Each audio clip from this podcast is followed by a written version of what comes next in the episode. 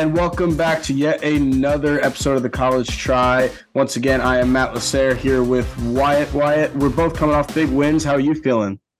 Uh, I'm kind of on top of the world right now. Um, Michigan, as we all know, smoked Ohio State. Uh, debatably the biggest win in college football this season. If you want to put Tennessee over Alabama or Georgia over Tennessee, you can. But uh, yeah, beating Ohio State at Columbus for the first time since 2000, I'm feeling pretty good. Um, and yeah, as you said, Florida State, big win over Florida. Saw you were at the game. How was that?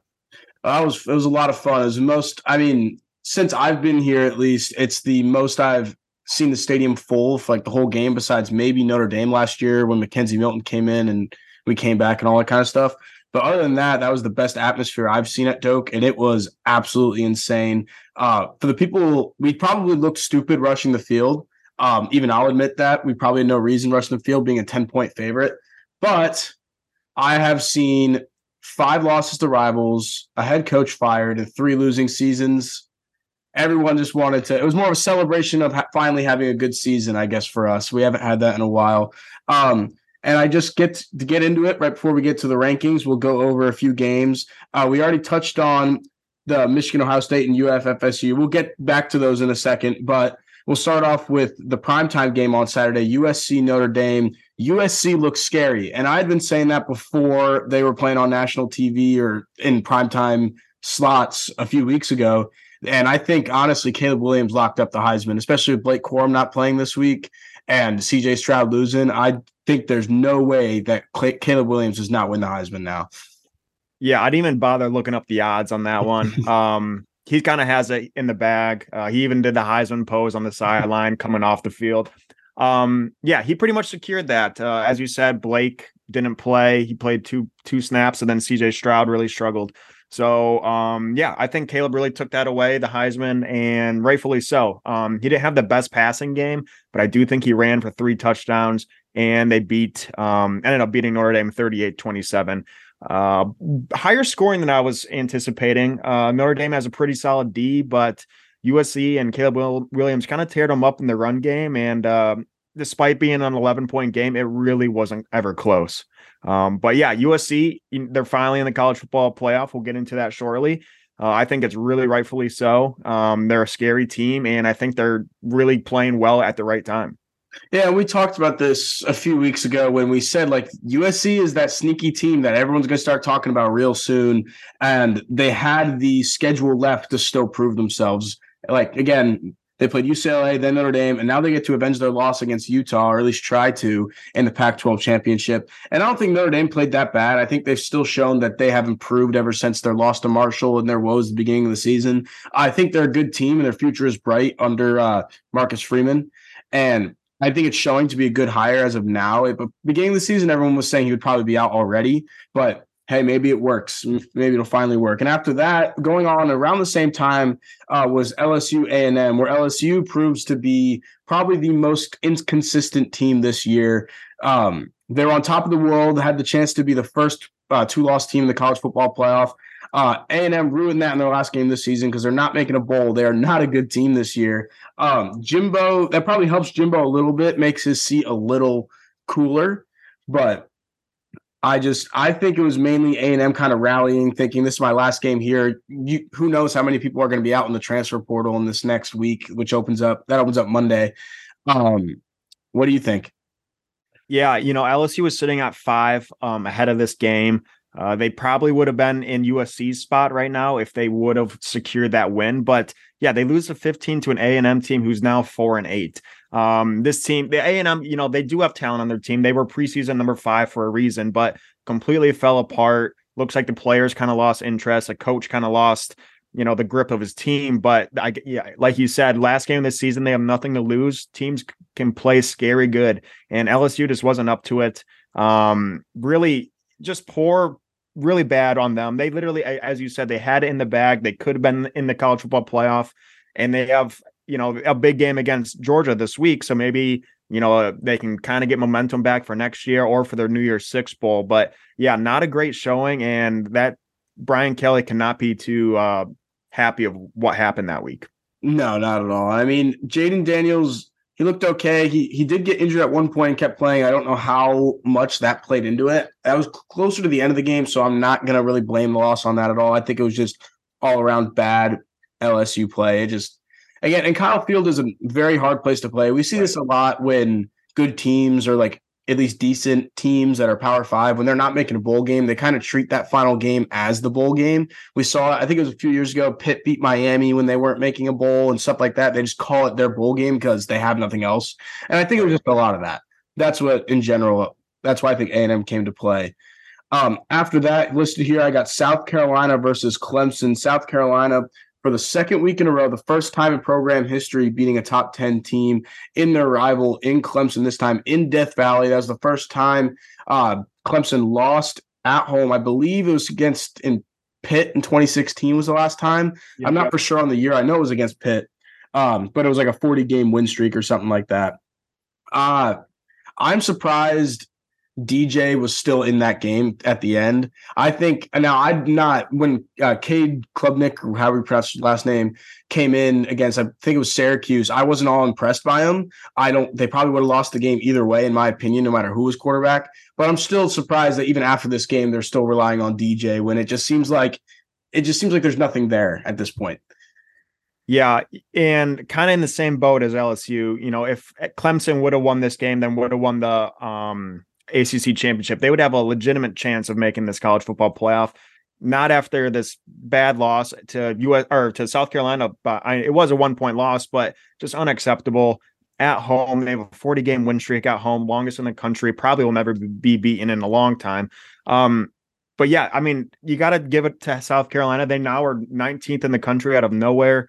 Um, according to the playoffs, they're eight and four, I believe. They'll get a decent bowl. Um, Rattler, even though I don't really like the guy, has you know two really big win wins under his belt. Um, last week Tennessee and this week against Clemson. So um, I know I predicted Clemson in the in the college football playoff last week. Uh, that was a huge miss, but I I don't think anyone really ex, um, expected South Carolina to win this. So yeah, gross game, bad for Clemson. I'm interested to see what they do this week against North Carolina in the ACC championship. I am very tempted to take Clemson the money just because I think they're pissed off. I think they want to, you know, they can still get a pretty decent bowl game. But yeah, not great. Um, yeah, that was a huge loss. And yeah, I definitely did not predict that. No, not at all. I actually, right before the game, I think I took South Carolina. Honestly, it was like plus 14. Yeah. I was like, it, and I want to say I got it live too, while they were down maybe by a touchdown. I think they had just scored the touchdown. So Clemson started off up 14 nothing, and then then South Carolina had just made it 14 7. That's when I got the live line at plus 14. I was looking good there. Um, at that point, I just thought it's a rivalry game. This game's at least going to be close. Clemson's probably going to pull it out, but 14 points is still is a lot, a lot during a rivalry game.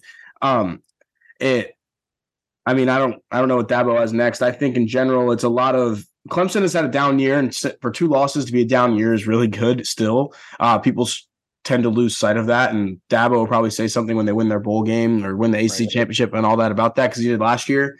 Um, I think a lot of it though has to do with the coordinators going out, right? Like you had Brent Venables is gone, and it's just it seems like they need maybe those were the people that kind of kept the whole program together, at least in my opinion. or It's starting to seem like that.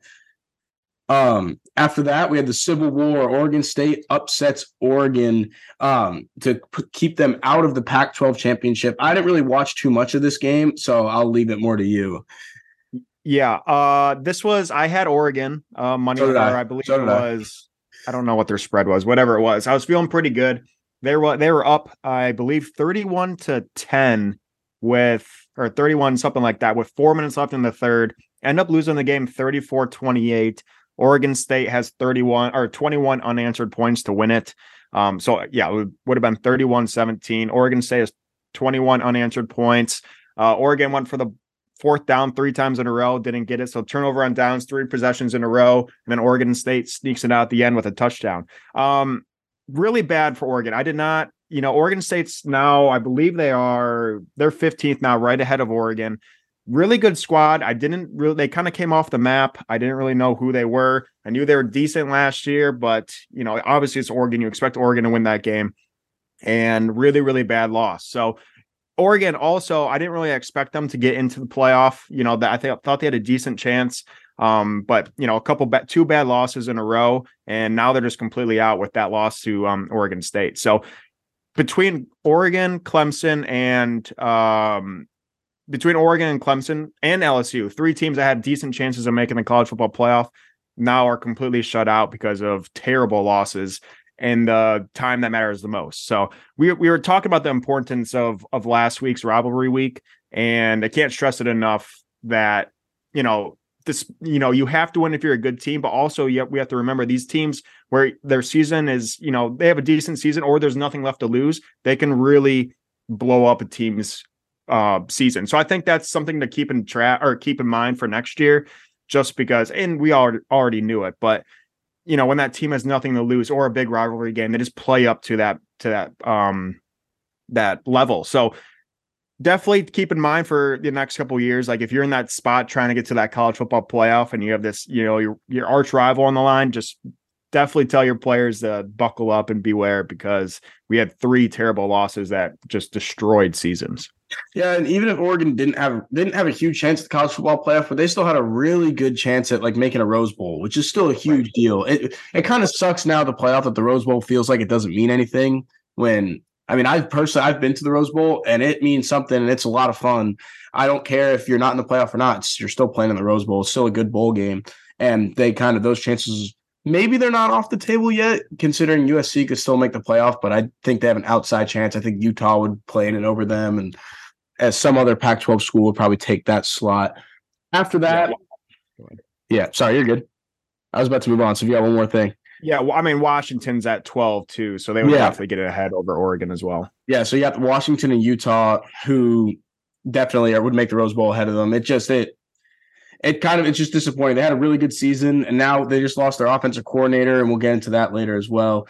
After that, I got NC State upsetting UNC. I believe that game was on Friday night, so I was tailgating. I did or not Friday afternoon, so I wasn't able to watch it. Um, I did it go into overtime. I forget. I yeah, I went to went to two OTs yeah. with um, NC State squeaking by with a field goal and, and double OT. Um, yeah, I, I personally didn't really watch much of this game. I think it was Friday midday, so kind of yeah. an awkward time. Um, but yeah, again, UNC. I think this is two losses in a row for them now. They lost to Georgia Tech last week, yeah. NC State this week. We kind of thought this was going to happen because they, and I think the playoff committee did as well, just because they were ranked so high. You know, they were they were 15th with one loss, at a chance of winning the ACC. You know, three weeks back, and now you know, now they're just completely out of the rankings and well, I think they're 23rd or whatever. So the playoff committee was right in not giving them the the credit they des- they the record deserved. But yeah, bad loss. And then NC State, I believe they're like on their fourth or fifth quarterback. So bad look for UNC. Yeah. Um, it will again, it will be an interesting game this weekend against Clemson, but we can get into that in a little bit. On the on the opposite side, though, it's big for NC State to kind of come back. They lost Devin Leary against Florida State or mid kind of early the year, mid-season, that kind of range. I want to say it was like week five or six. And they obviously lost for the season and they kind of came back from that. They were looking really bad afterwards, like, oh, they can't do anything without Leary. And now you're seeing them beat their rival. They're actually beating teams. So NC State, I don't know if Leary's coming back next year. I'm not exactly sure about that or if he has eligibility or not. But with him back, that's a dangerous team to watch going into next season, at least in my opinion. Because I mean, yeah, if yeah, I agree. Well. They're uh, especially in a in a in kind of it feels like a season where or a couple years where the ACC's kind of been down a bit. It's kind of wide open. You know, you have yep. you know Florida State's up there, NC State, UNC came out of nowhere, Syracuse, you know, is has, has a shot. So, um, yeah, it's definitely we should be interesting in the years to come of see what uh, NC State can do in that that conference that kind of really doesn't have a powerhouse. Yeah, and uh, last game before we get into our games, going a little more deeper into them, we I got Tulane Cincinnati. I did not pay attention to this game at all. I don't even know who won, so you can take that. yeah, so Tulane squeaked by 27-24. So now Tulane will be playing in the American with a rematch against UCF um, in that conference championship game. Uh, so you know, again, we've kind of talked about Tulane a little bit on the podcast, but they were no one last year. I think they had three or four wins. Now they have two losses. I think they're, you know, 10 and 2, whatever it is. And Cincy, as we all know, they're the perennial American team. They made it to the college football playoff last year. Um, they they did have a really good coach. Um, and they just had really good recruiting recruiting classes. So Cincinnati was always a team to beat. I thought Cincinnati was going to win this one pretty easily. Tulane squeaked it out the end, and yeah, that's going to be that's quite the season for Tulane, and I'm really interested to see if they can get payback on UCF um, in that conference championship game. So I, that's just one I did not expect, yeah. and and you know I just thought it was worth talking about the, the non-power five there because American really is that that sixth conference or that sixth conference of importance. Um, so yeah, I just thought that was a pretty big upset, to Tulane being Cincy um, to move forward. Yeah, I mean, here's a this kind of has to do with the game, it kind of doesn't. The, so normally the group of five teams, obviously the new contract thing where they get the one spot in the New Year's Six. What do you think of how that has worked out? Because normally you have that one group of five team who has one loss or is undefeated, who are debating about for the playoff. It happens every year, but this year that just hasn't happened at all. And it kind of looks weird because that you'll see a Tulane or UCF getting in with two or three losses when normally that's different for the group of five. So I don't know if it's kind of looking like it's biting the NCAA or the college football playoff in the ass now, or if it just this is the way it is. You know, I kind of think I think just overall recruiting wise, it's become so competitive that even these smaller conferences are really getting big stars. Um, so I think a lot of teams are just adapting in that way, and you're you're seeing these non-power five conferences get more and more competitive. Um, whereas you know back a couple years ago, you know, and and when we saw Cincy, you know, last year go undefeated, um, they were just better than the rest of the conference. They just had the better players. And now you see like a, the UCFs of the world, the Coastal Carolinas of the world, um, and they're just they're just recruiting a high quality of player but a lot of their other conferences are as well so i think it's just becoming more competitive overall in those conferences where we're not seeing a, a clear blowout you know like we did in years past where you get an undefeated ucf or undefeated cincinnati um, so I think it's kind of you know it's kind of adding up. Um, I think all their conferences are kind of learning. Um, and now you know now with the expansion, whenever that starts, that's going to be really interesting because we are going to get some some competitive teams with high sought after recruits into you know that expanded playoff. So that'll be interesting to see just how truly they are able to compete with you know the power five school. So i'm definitely looking forward to it. And it is kind of a weird year for the non-power five just because there hasn't been that clear um you know that team that we usually see as, as the undefeated team. So i think it's just a funky year but yeah. it's also i think pretty good for football just having it more competitive games in those conferences yeah, I mean, American in general is obviously, like you said, it is clearly if there was a power six, it would be American. UCF's yeah. a pretty decent team and has been over the past few years. Same with Cincinnati. Tulane hasn't been, but obviously they're coming up. And Houston's always been fairly decent. The sad part is most of those teams I just listed are moving to the Big 12 next year. Right. So it it kind of hurts their case. But we'll move off that and we'll move to I'll start off with Michigan, Ohio State first. Um, I'll give my two cents. I was personally I took Michigan plus eight and a half again for the reason of that's too many points for a rivalry game, especially this one. I once Corum wasn't really playing too much, I actually placed the bet when I saw Corum was dressed and warming up. So I was like, I got excited. Um, but um, it once he like stopped playing, didn't play as much. I think Ohio State took an early lead, if I remember correctly. Um, I was like, well, Ohio State's probably going to win this one. Oh well. And then was it is it Donovan Edwards? Is that his name? Who's yeah, your- uh yeah. Yep. he, he went off, and JJ McCarthy also went off, showing he could throw. The post game press conferences of that was absolutely hilarious, especially when the guy came behind. Was like, "Oh, hey, I thought you guys said we can't throw. Like, didn't you say that?" Um, uh, they really surprised me. And Michigan looks amazing. Uh, I'm hoping maybe this year they won't get blown out in the playoff, and they'll actually keep going. And this is probably the best year Michigan has had to win a national championship, at least since I've I've ever seen. Yeah. Um, when you said Donovan, I was going to say Donovan People Jones, but yeah, Donovan Edwards, yeah, the sophomore out of uh, just outside Detroit. Yeah, he had a really good game. Um, those two big runs at the end, but that that first half scared me to death. You know, Michigan was hanging in there. I think they had um, one or two big touchdown passes in that first half to keep them just barely breathing. Um, but they had one total rush yard. They had literally had two passes that were keeping them alive, and then Ohio State was just completely dominating the first half you know, every single play they had was going for 10 to 15 yards a pop. And I was just ready to buckle in. Um, I was, you know, happy to be where we are. You know, we are undefeated, playing Ohio State undefeated the first time since 2006. It was a big deal. But just like last year, I was ready ready to get uh, disappointed. And then kind of Michigan's story all year. That second half comes around, and I don't even know if it's a halftime talk. I don't know if it's an adjustment. I don't know if the other team gets tired. But throughout the whole year, Michigan has just dominated second halves.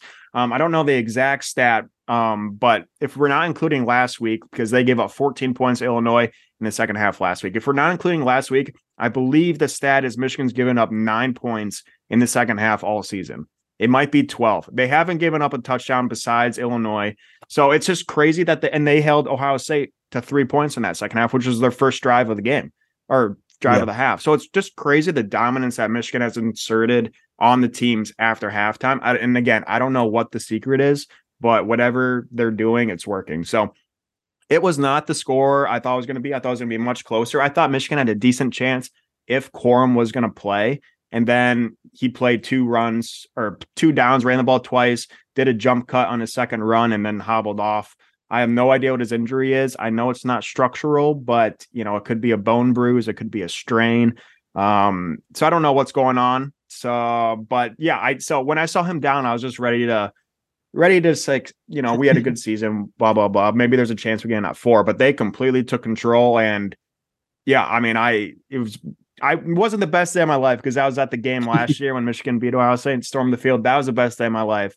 But this was a pretty good feeling. And now I'm starting to get the, you know, maybe there's a possibility of a national championship, but that might be, you know, looking too far in the future. I want to keep yeah. it a little bit more realistic. But yeah, I was proud of my boys and, you know, I thought they played really well.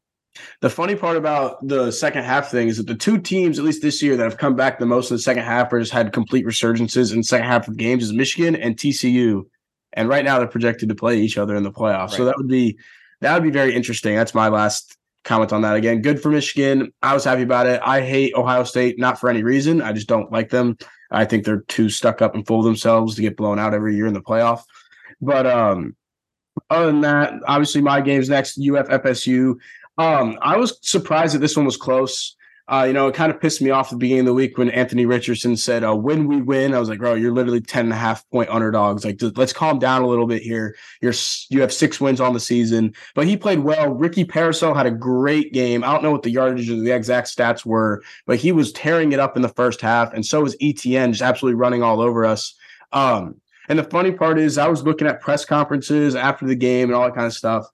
And literally after we gave up a first down on that final drive where we finally got the stop, uh, eventually, someone it was a uh, DeLoach, uh, one of our linebackers, was like, "All right," or maybe I'm messing up position, whatever. Um, all right, give me four more, give me four more. And Jared Verse was like, "You know what? I'll get behind that. Let's just go." So it kind of seemed like they were just kind of letting him inch up just to beat him in the end. Uh, it was not a face mask at the end. That PI was bullshit that that's all my two cents. But that Jordan Travis play was Johnny Manziel esque too. My thing with him is that he slipped twice. It looked like he was sliding. He said after the game he slipped. But my point is, why are you running like that? Put your shoulder down, just get in the end zone. It's not even a yard you were looking at. But yeah, it was a fun, fun game. First time I've never even been to an FSU UF matchup, and I've been a big FSU fan for the majority of my life. So it's just it was fun to actually be a part of it for once, and we're state champs for the first time since 2016. Nine win season for the first time since 2016. So we're looking good, and hopefully that affects recruiting a lot as well, and we get a good bowl game. Yeah, I you know I didn't watch a whole lot of this game. I did take Florida plus 10 and a half just for the reason of the rivalry games, and maybe that's something to keep in mind for the future. You said it a couple times, but yep. just too many points in a game that means so much to both teams. Uh, but yeah, I've, I've I watched you know your QB quite a bit. He he's a scary guy. I would not want to face him. You know, he's playing a running quarterback so tough, and he can sling the ball pretty well. So um, I'm not, not sure how many years does he have left. Uh, he's one more if he doesn't leave this okay. year. But the rumor is he's about to get an NIL bag to stay.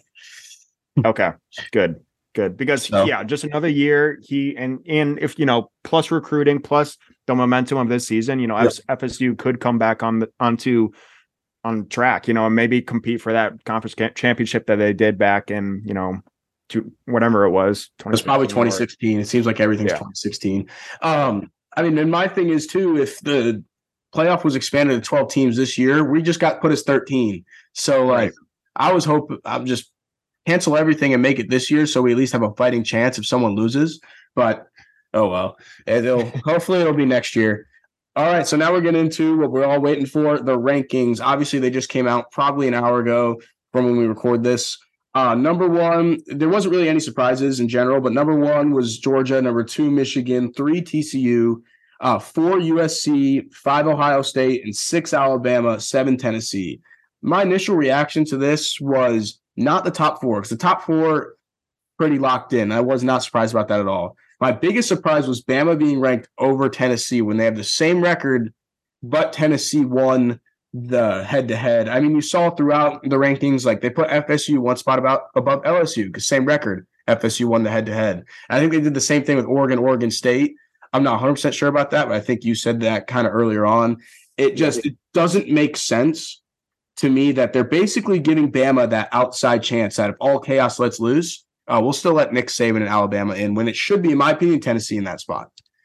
Yes, for as much as the committee says they just base it off of you know just record and whatnot, they really don't. They're looking at that Tennessee team. They're seeing that um Hendon Hooker's out for the year. They're really thinking that they don't really have a chance to be competitive in a competitive game against you know one of the top four teams. So I think you know the committee as much as they say they're trying to be as equal as, as not they definitely listen to you know what the what the people want. And obviously you know keeping bama in there keeping ohio state on the fringe is going to provide more money more entertainment more stuff for the fans. So i think you know they're strategically doing that to keep bama on the on the outskirts just because tennessee's not the same team without their heisman candidate. So that's my two cents in that. Just and i i don't agree with that at all. One other thing i thought was weird in that top 10 um, so Tennessee was seven, Penn State was eight, Clemson was nine, and K State was 10. I was surprised that Clemson only fell to nine. I think they fell back one spot. I was definitely thinking they were going to be out of the top 10. And, you know, that's a pretty bad loss to, to South Carolina, even though South Carolina is now ranked 19. They dis- they were disrespecting Clemson all year, rightfully so. We found out. Yeah. now after a loss, they only dropped them one spot. That that was a weird w- one for me that I didn't really think um, made too much sense. I thought maybe like uh, you know, K State at 10 or Utah or Washington at 11 or 12 deserved to, you know, jump up instead of Clemson. So that was a weird one that I that I saw in the I mean, I think but besides that, it looked pretty yeah. Pretty I, I mean, I think in general, you weren't dropping Clemson to more than 12, right? With FSU, we just right. talked about the head to head and stuff. With FSU at 13, you're not dropping Clemson any more than 12. And I could see where that, I don't know how they got and stay in the top 10. I agree with you there. Kind of, it's just kind of weird they probably those teams should be ahead of them. They probably should be at 12. Um, the thing that I also found interesting, which kind of opens up the if TCU can lose and still stay in, is putting Kansas State at 10. Yeah. That yeah. I think that, in my opinion, locks in those top three teams.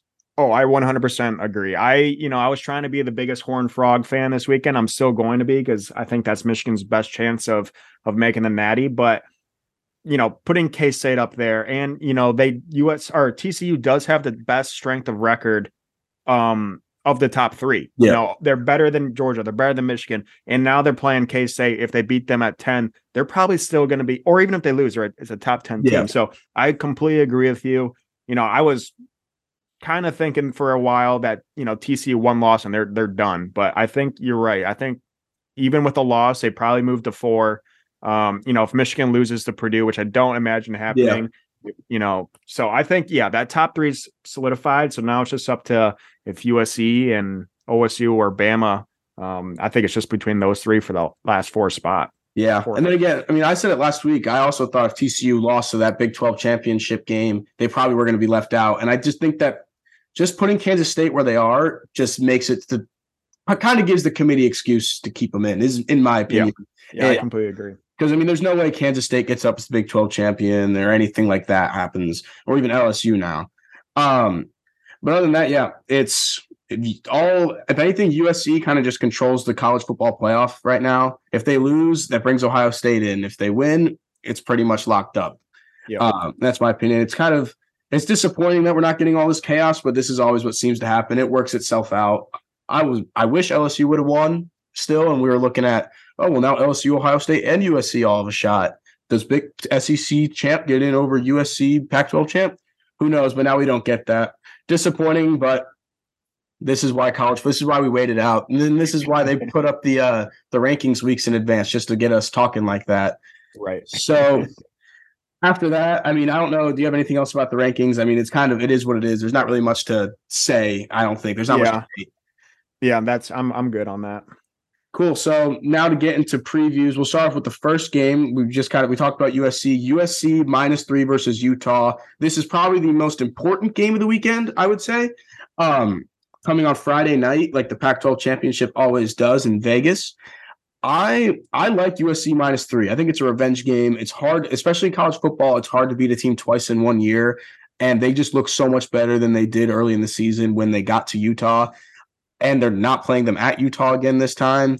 And you know, people from Utah don't really like Vegas that much. They don't like the drinking side of it. So I I have a feeling USC is going to travel better. It's going to be a pretty large USC crowd. I like USC minus three, no questions. Yeah, I am 100% there with you. I'm probably even going to ladder U- USC up to seven or possibly Yeah. 10 points. I think USC wins this game by two touchdowns minimum. Um, USC is really firing on all cylinders. They're, this is their one loss, but you know, back in I think it was October, 43 30, 42 by one point. I think they're pissed. It's again, it's really hard to beat a team twice. I think USC is going to hammer this one home. I agree. And then after that, um, we got already talked about a little bit. Kansas State versus TCU. TCU only a two and a half point favorite. With it being only two and a half, I want to take TCU there. It just seems like too low. If it was bigger, I would take Kansas State, but I think TCU could pull pull this off. All of a sudden, I mean, we've kind of been ragging on TCU this whole time we've had this podcast, and all of a sudden, I'm just I'm kind of done doing it. I'm taking TCU minus two. I think they can win by a by a sorry field goal. Yeah, you know, I, I've been looking at this game for quite a while. I haven't had anything on it yet, but um, it's very interesting. Yeah, we have been dogging on TCU. I've lost quite a bit of money the last couple weeks fading TCU, but this is a rematch game. TCU won it back a couple weeks ago, 38-28. I believe they overcame a 10-point deficit in that game. I am gonna probably kick myself in the butt, but I am leaning Kansas State just on the money line here. Um, I think they win straight up. Uh, their rushing attack looks really good. Kansas State just murdered Kansas last week. Um, and I know TCU destroyed Iowa State, but again, going just back to the point of beating a team twice and TCU coming back from behind, it was a it was a win that had a little bit of luck in it. Um, I'm you know I, I hate it because I I think TCU deserves to not be faded, but I'm gonna have to probably lean Kansas State in this one. And I, I kind of came on too confident. I could go either way on it, but I just, for me, it's just TCU's had such a good season. Again, Yeah. lost so much with them. I'm just not, I'm not going there anymore. I'm done with it. I've gotten, uh, I've looked bad too many times already doing it. After that, LSU versus Georgia. I don't think there's much question now that Georgia's going to win this game, especially after last week. But the line is 17 and a half.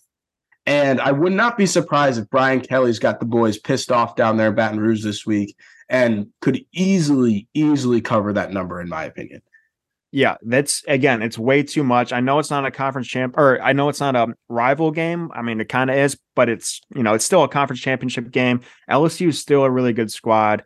17 and a half points is, I think, just too much, way too much. I think LSU covers that. I think it's going to be like a 10 point game. I also kind of like the under in this.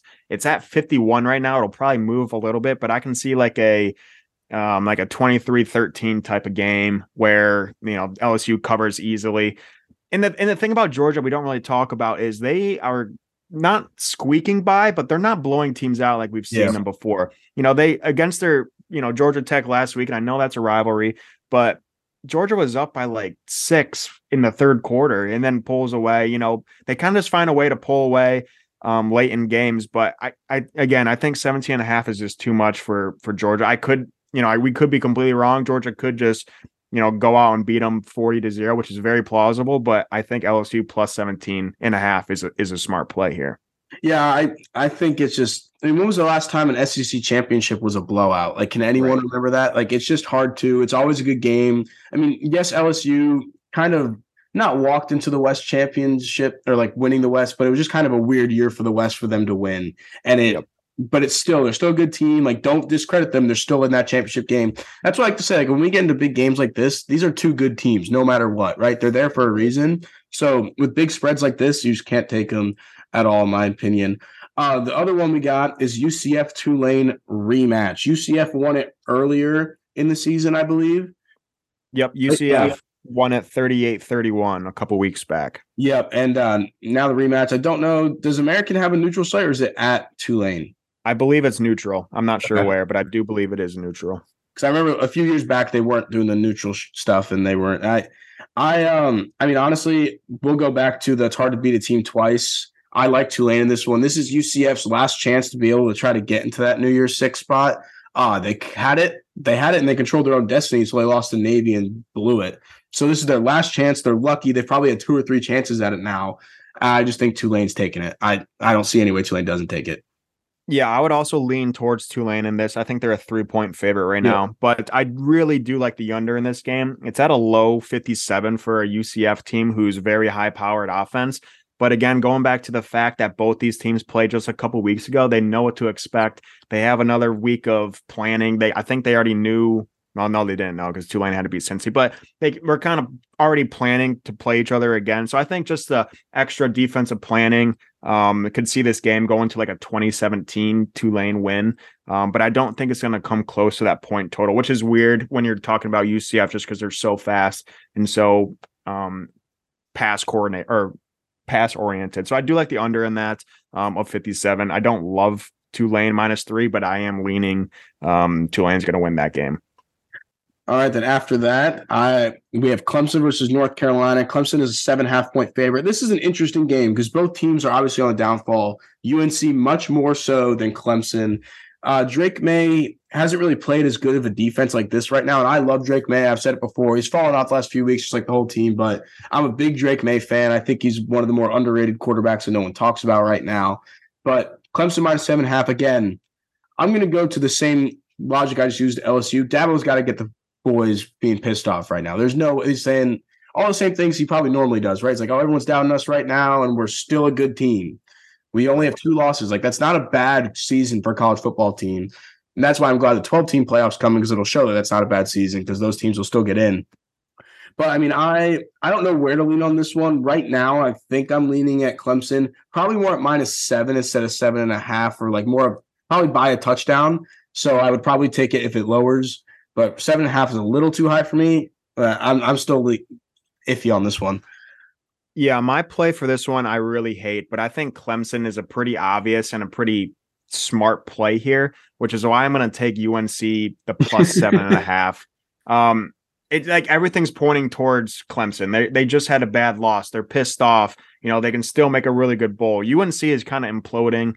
They, you know, they lost two in a row by multiple touchdowns. Like this team isn't very good right now. So it doesn't make any sense for me to take UNC, which is why I'm going to take them. And the fact that I get that hook at plus seven and a half, I think it's, um, you know, at least gives me a little leeway for a touchdown game. So I'm gonna. I obviously don't have money on it yet, but I probably will sprinkle a little UNC um, plus seven and a half. Again, I think Clemson, if anything, wins by touchdown. I think this will be a closer game than people think it is but it's just it's it's hard because both teams are on the down slope and it's just hard to judge. It's easy to judge a team when they're going up and up, but when they're when it's two teams that haven't been playing well, it's hard to kind of pick one. And now the last one, I'll let you take this one. Purdue versus Michigan. Michigan right now is 16 and a half favorites. It's a big spread, but I honestly this is the only game I would take the big spread on. Yeah, and we talked about it uh, two weeks ago when we were talking about the Michigan Illinois game where I said I love Illinois plus 17 and a half. Um, and they ended up, you know, losing just by two. But my thing is I, I don't bet Michigan games. It's just too much emotion. But I am gonna lean Michigan minus 16 and a half in this one.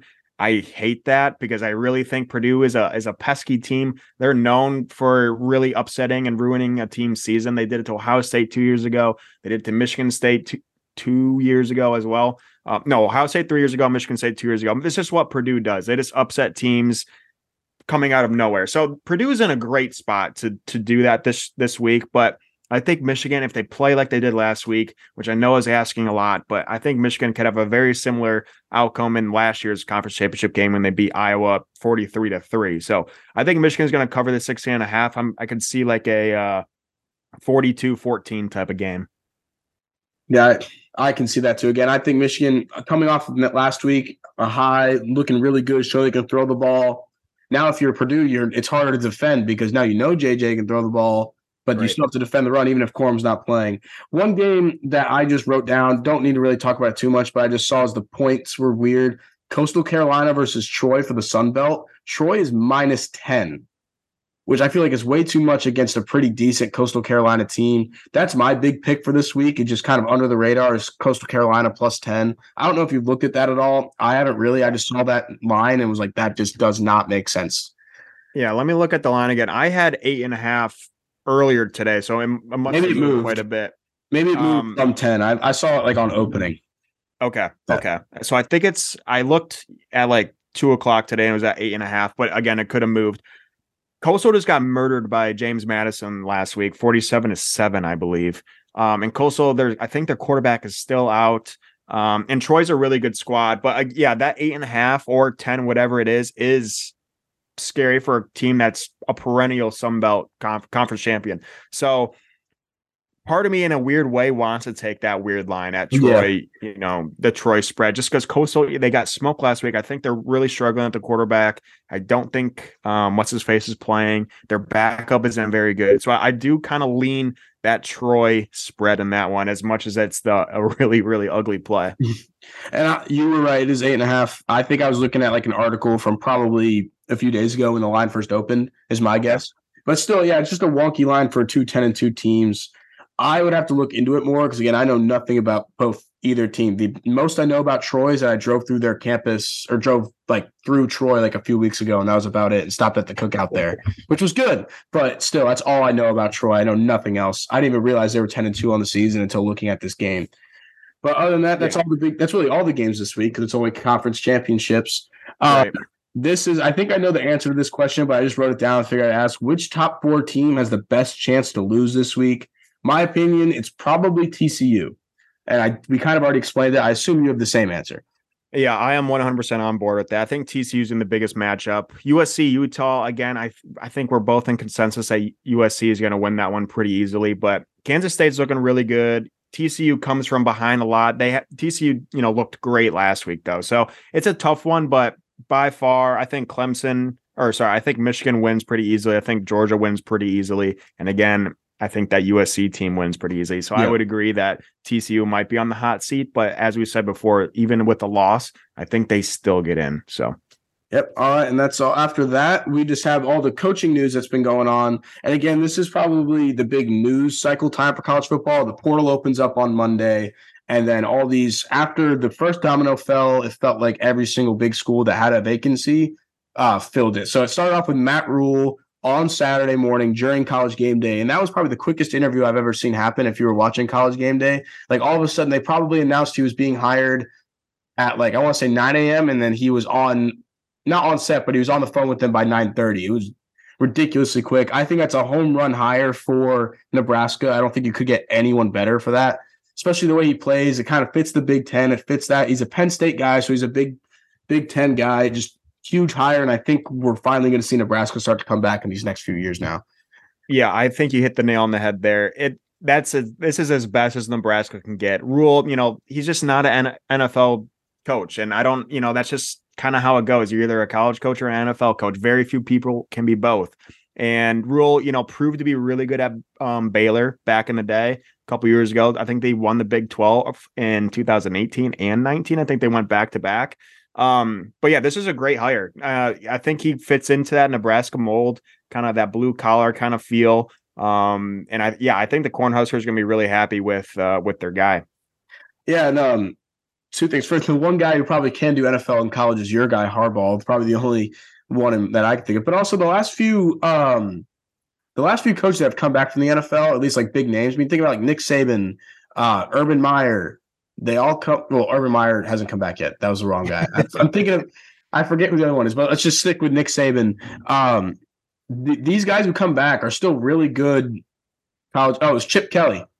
Chip yeah. Kelly. US, UCLA is doing well. Like it, all these guys who went to the NFL and came back are still really good college coaches and have, are doing really good. Yes, it might take a few years because Nebraska is an absolute dumpster fire right now. But don't forget what Rhule walked into at Baylor was after all the sexual assault stuff was going on and rape and all that. So like he fixed probably a bigger dumpster fire at Baylor than this is at Nebraska. So I think this is great. After that, um, I got Hugh Freeze, which just came official yesterday. He got introduced today. Um, at least when we're recording this. I was kind of I think it's a good hire and he fits Auburn, but it also seems like a sellout to win on all costs scenario, just because we all know Hugh Freeze past. We know about the hookers, we know about all that. Like it just he's a dirty person. But in general, I think if you want to win, he's the only coach that you can probably think off the top of your head that's beaten Nick Saban twice, which is obviously what Auburn needs. Again, I just think it's a sellout to win on all cost scenario. Yeah, I completely agree. And if you look what he's doing at Liberty, though, he he does have the resume. He is doing. He is still a really good coach. You're just now sacrificing a win for character. And I think a lot of schools are willing to do that, especially those SEC schools. I think they're willing to just, as you said, go for a win now scenario. So he's still a really good coach, a brilliant mind. His off the field situation is definitely very hairy, but um, and you know that's just kind of Auburn is. They need that that win now. They need to get back and in relevant or relevant again. So I think that's going to be an interesting uh, story to see if he can um you know win right away for them because this could also be a scenario one season he could be done you know if he doesn't yeah. turn around that quick just because of his past and he's not you know if if yeah if you screw up like that your your leash is really short. So i think he has a limited time to turn it around but i think he definitely has the ability to do it. Also it's really funny what i found that i found out while like just watching all the coverage of auburn's auburn hiring and all that. I didn't know lane kiffin and hugh freeze had the same agent so it's oh, kind of kind of funny when it comes to like negotiating stuff. They probably just like didn't even hang up the phone and the guy kept talking. Um, but yeah, I think it's a good coaching wise and like football wise, it's a great hire for Auburn. After that, one that really surprised me is Luke Fickell's leaving Cincinnati to go to Wisconsin. I honestly didn't think he would ever leave Cincinnati, especially not at this point when they're moving to the Big 12 and he's was finally going to already be a Power 5 coach without having to move anywhere. He's built up this program. Uh, he's done really well doing with what Ohio State doesn't take in the state of Ohio and developing those guys. Um, I just thought he was going to be Cincinnati through and through, and I was surprised he did. I know Wisconsin, uh, Lance Leipold, the Kansas coach, was coming up a lot, and he had just signed an extension at Kansas. And in my mind, I saw that and I thought, well, maybe he's leaving, and Kansas just wants to get as much money as they can out of this. But obviously, that didn't happen. Good hire, good football coach. Uh, I honestly don't know how he's going to do it. Wisconsin. He has those Midwest ties, obviously being in Cincinnati. So recruiting, I don't think he's far off. It just surprised me that he finally left Cincinnati.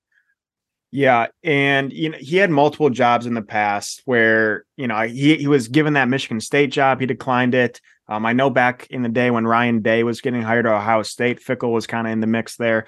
Um, I just think it, it's interesting when you have a coach that's never coached a, a you know a head coach of a power five school coming from a, a non-power five. So the transition is always going to be hard. Like we saw Scott Frost from UCF go to um, Nebraska and completely fail. It, it's it's uh, we saw you know getting to Michigan. We saw Brady Hoke coming from Ball State.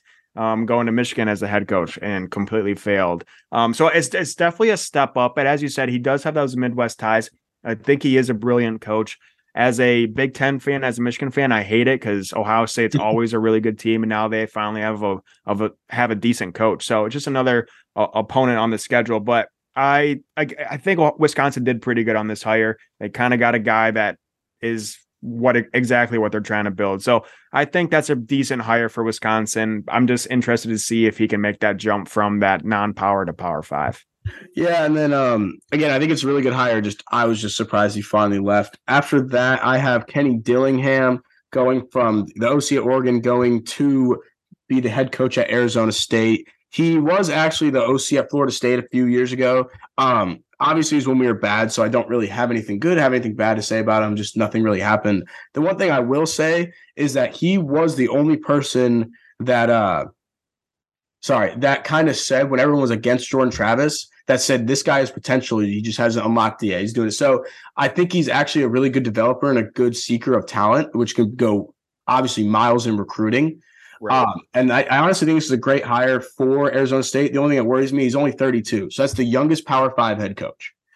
Yeah, and this is kind of one of those hires. He is an Arizona State um, alumni, so he did go there. So I think you know when schools try to do that, um, they sacrifice eh, knowledge and experience for just that alma mater kind of guy. which I think works out fine because you know you want to get that coach that has the passion for the program that you know, and they get that when they went there. But you know, at Oregon had a really good offense. It's going to be that West Coast off- offense, was which is what Arizona State needs to be competitive. Again, it is an interesting hire though. This is his first head coaching job, I believe, in his whole entire coaching. I looked at his Wikipedia page earlier today, and his you know he's never been a head coach even at the high yeah. school level. So it will be interesting to see how he transitions from a coordinator or an assistant coach to that head coach. But he is an Arizona State guy, and that could be the difference of you know making your team great. And it's not like they're battling for much in state right now. Like University of Arizona actually sucks. They beat them, but maybe they, they might suck even worse than them. Like it so recruiting, as long as you have a decent season next year and just show something, at least in state, Arizona's a pretty good recruiting ground. You're probably going to do pretty well. Uh, the last comments I have on coaching was Deion Sanders told everyone he got offered the Colorado job. I think that's an awful fit and he should not take it. I mean, think about when you think Deion Sanders, everything he's done is in the southeast, southern part of the country. There's just he has no ties up there, no real way to like start recruiting, no relationships, no anything. It's just a weird fit to me. I just don't I I also think he shouldn't take that jump to Power Five so soon. I've said to you before, I think USF is the place for him. If anything, I think is the perfect fit. Um, I just don't like him at Colorado. It just doesn't seem like it's a good idea. Yeah, it was weird because from everything I read, it was sounded like he was the one that broke the news, which is what you never yeah. really see. Usually it's like some other source or sometimes a college says something. But the fact that he broke the news kind of seems like a like uh a stunt to try to get um, people's attention. So I don't know if he's trying to leverage that into other coaching jobs or whatnot, but it was interesting interesting just how that story broke because he's the one to do it. But that is very well a Deion thing to do. He's a very egocentric person. So um, but yeah, I I don't think he's ready for that jump. And you know, go into a program as bad as Colorado, that's you could risk your career pretty quickly there if you don't, you know, if you go there and suck for three seasons. Good luck finding another job. So it's definitely iffy. If you do turn the program around, you're obviously a genius, but I don't know if that's a move coming straight out of a, a really small college to to turn around a power five program that's in shambles. So I completely agree. I think USF is a perfect fit, or some similar school like that would be a perfect fit for Deion just to get his, you know, test the waters out slowly. Yeah, I mean, now you also got a uh, FAU just opened up. They fired Willie Taggart. Fuck that guy. Just by the way.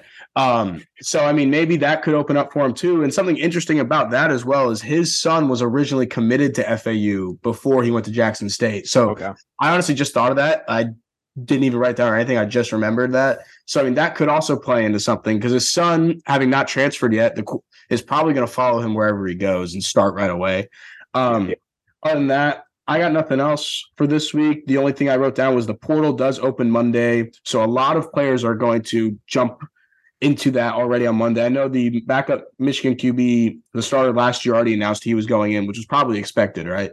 Yeah, yeah. Cade, and you know, I can't say enough good about him. He did wonders last year, but he's just not the guy that's going to bring us to the next level. But yeah, hopefully he finds a good home and kind of getting onto that um the transfer portal. Um, we will probably start talking transfers and recruits as the season starts winding yep. down, which I'm very excited to start talking about. Um, but yeah, we're running out of games. You know, we only have I think seven or eight games um this weekend, and you know, then we yeah. go on a a, you know quite a bit of a break until bowl season. So that that will be something we'll slowly start introduce, introducing into the show. Yep, and I'm excited because transfer portal gets crazy. Right, right now I think that guy's going looking at Iowa. I wouldn't go to Iowa personally, but apparently it's a good fit. Uh, but yeah, uh, thank you guys. You got any last remarks? Or you go all good? No, go blue. Big weekend. Uh, not many playoff implications, but still anything could happen. So I excited for the conference championship week and uh, excited to keep going. Awesome. See you guys next week. Uh, let's hope for more chaos because there's not enough. Have a good one.